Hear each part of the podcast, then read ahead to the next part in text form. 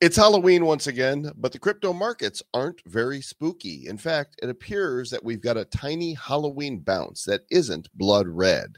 It's green like money. It's fortuitous that the little bounce coincides with the 14th anniversary of the now legendary Bitcoin white paper. To celebrate, today we cover the latest stories from the Bitcoin world. So put on your best Satoshi Nakamoto costume as we trick and treat you on our bad news episode number 641 of the Bad Crypto Podcast. Five, four, three, two, one, zero, ignition. Who's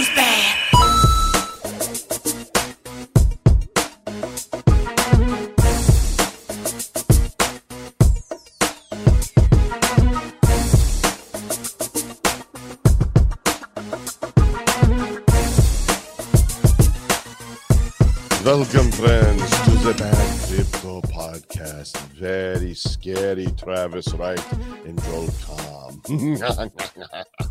We'd like to thank you for coming here. Thank you very much. You. uh, I'm dressed up as a Bad Crypto Podcast host today. oh, it's nice. And I am a Web3 wizard with a little bit of Elvis. You can call me Trelvis.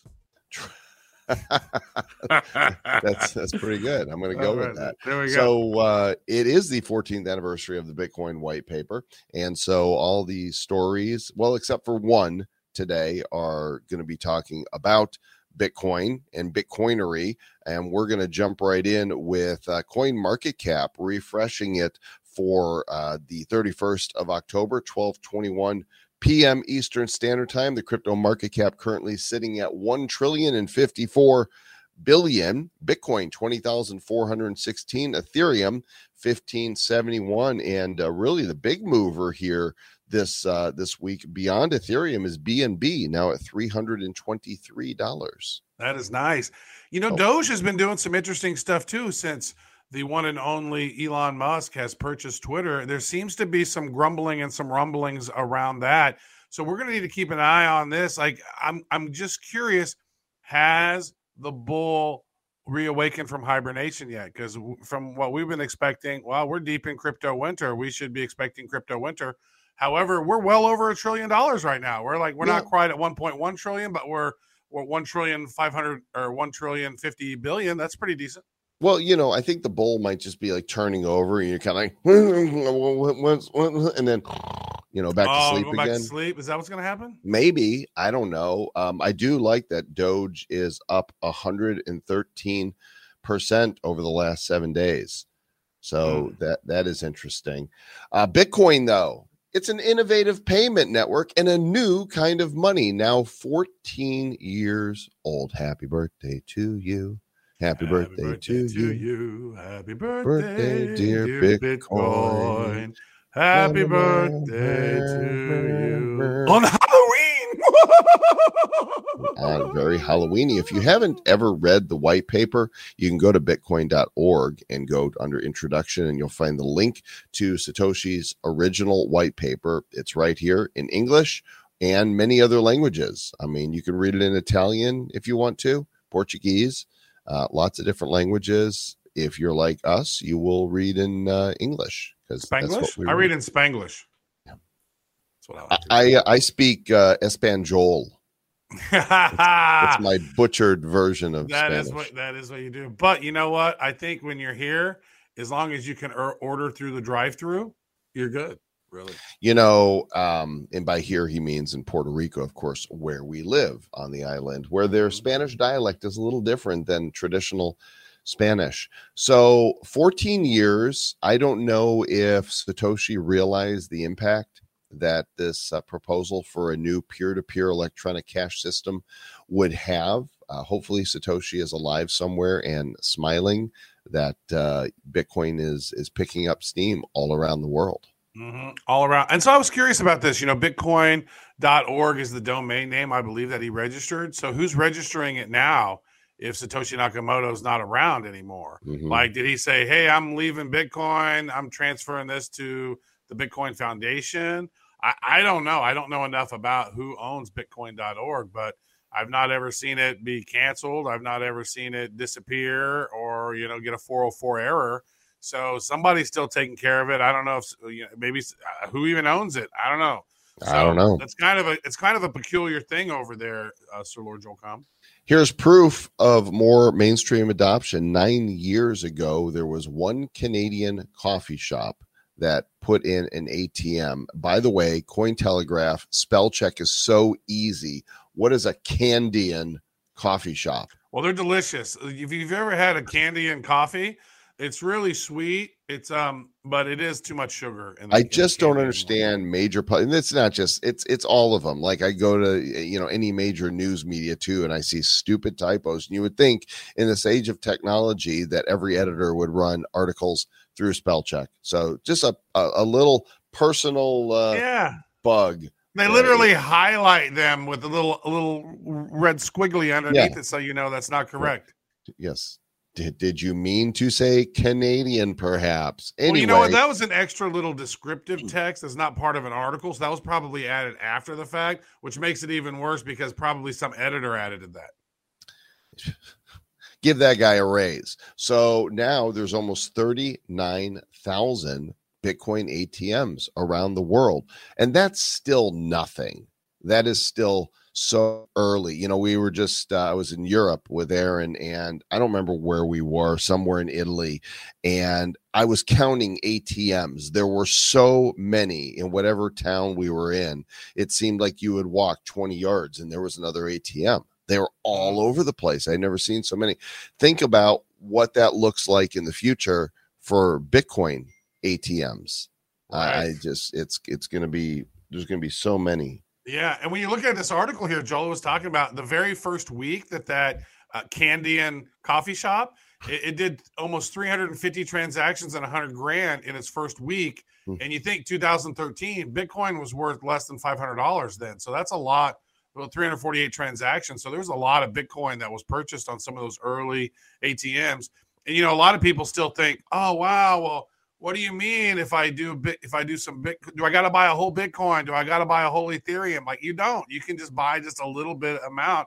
And I don't know about these. I've never used a crypto ATM because I'm like, where am I going to send it? If I have access, was it going to print me out something? It just seemed it's always seemed a little weird because you know I don't have a card to, to manage it. It's way more handy, I think, with with having that debit card that's connected to your crypto, so you can Yep. take your crypto, sell it to USDC, or sell it to US you regular US dollars and add it to your your card. That's way way more handy. That's how I tend to use crypto more regularly. Is that way?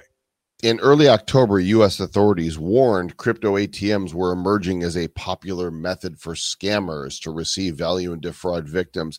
Meanwhile, the U.S. government is the biggest source of scamming by taking your hard earned money and calling it taxes. So, as long as you know the U.S. authorities are calling people out, let's just be honest here about this. So, ATMs on the rise. In fact, El Salvador was one of the biggest uh, crypto ATM hubs, and now Spain has more ATMs. They host 215 crypto ATMs. El Salvador is now behind by three, down to 212. Mm. Yeah, but then like the United States owns 87.4%. North America has 95% of the ATMs Mm. worldwide, with uh Candia having 6.6% of them.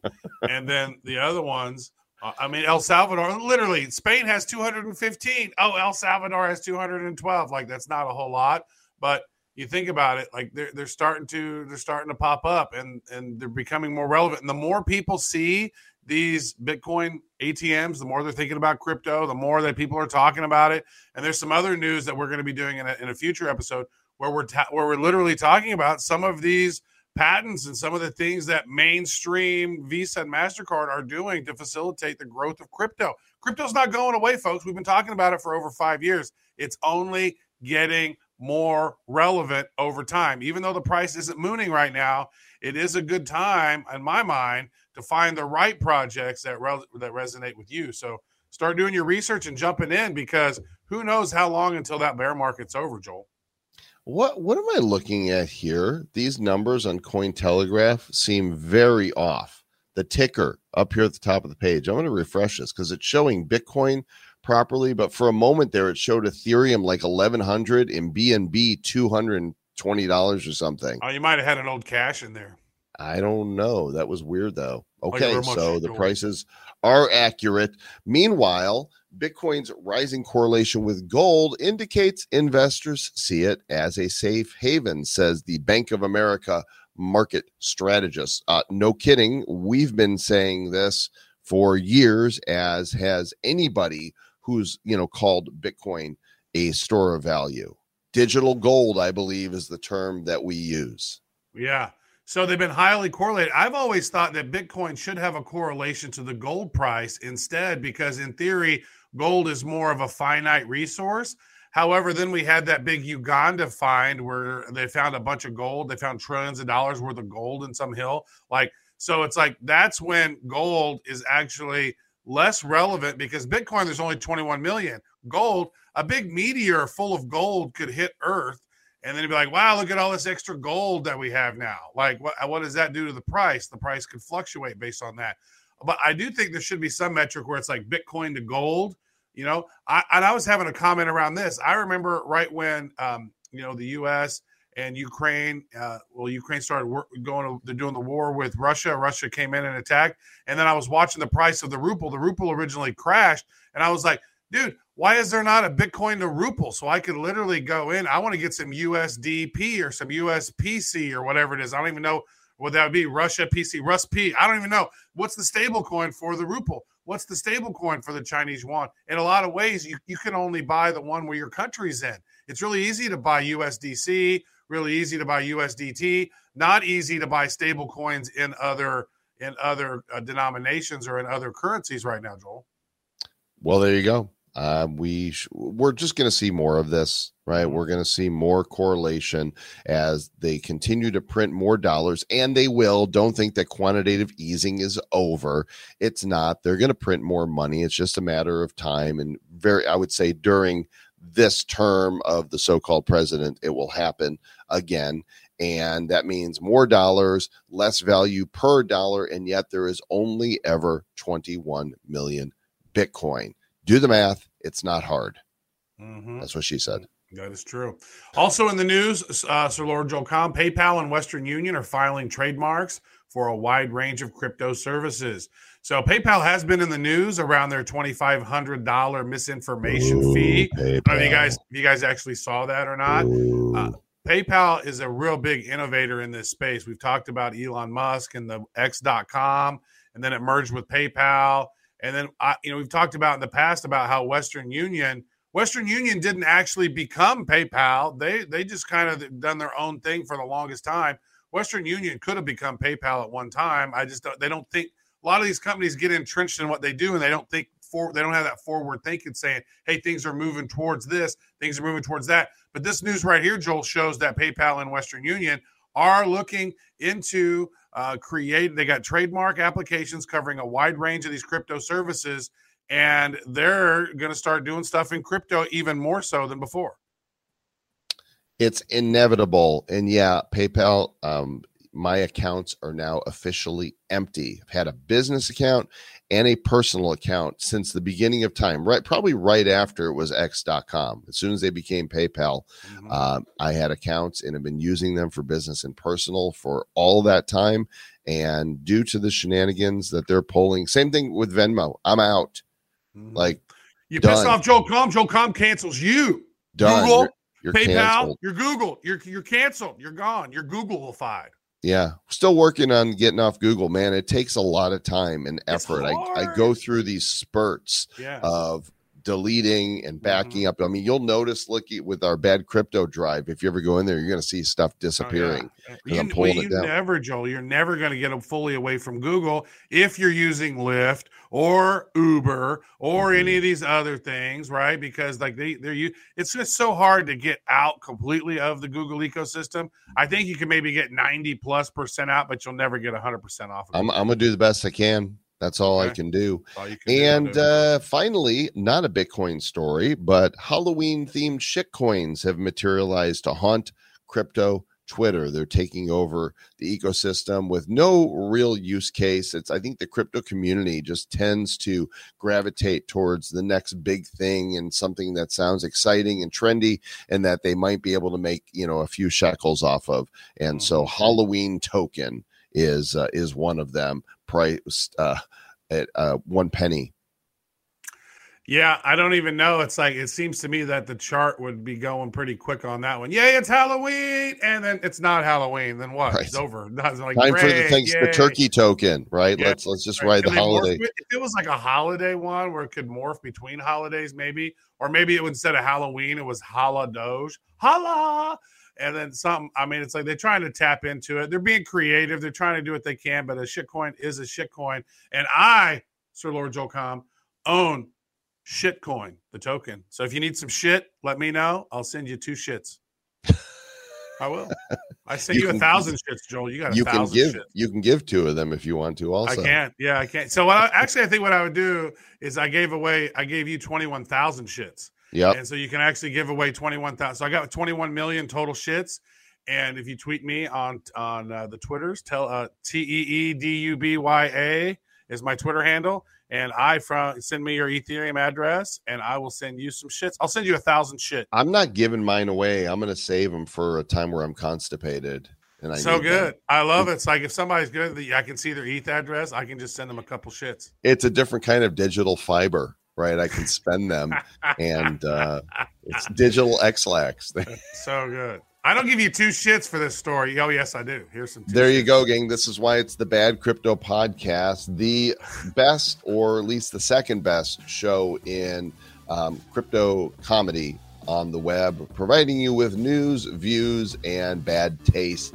Here, we are glad that you are part of the audience. We do love and respect you, and that's why we're going to continue to demand that you stay.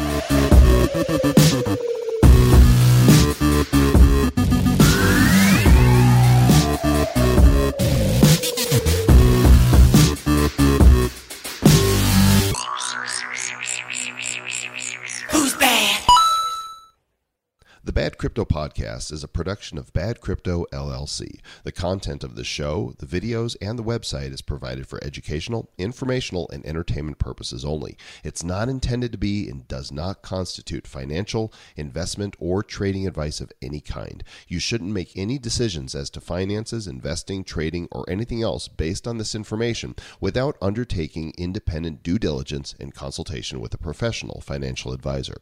Please understand that the trading of bitcoins and alternative cryptocurrencies have potential risks involved. Anyone wishing to invest in any of the currencies or tokens mentioned on this podcast should first seek their own independent professional financial advisor.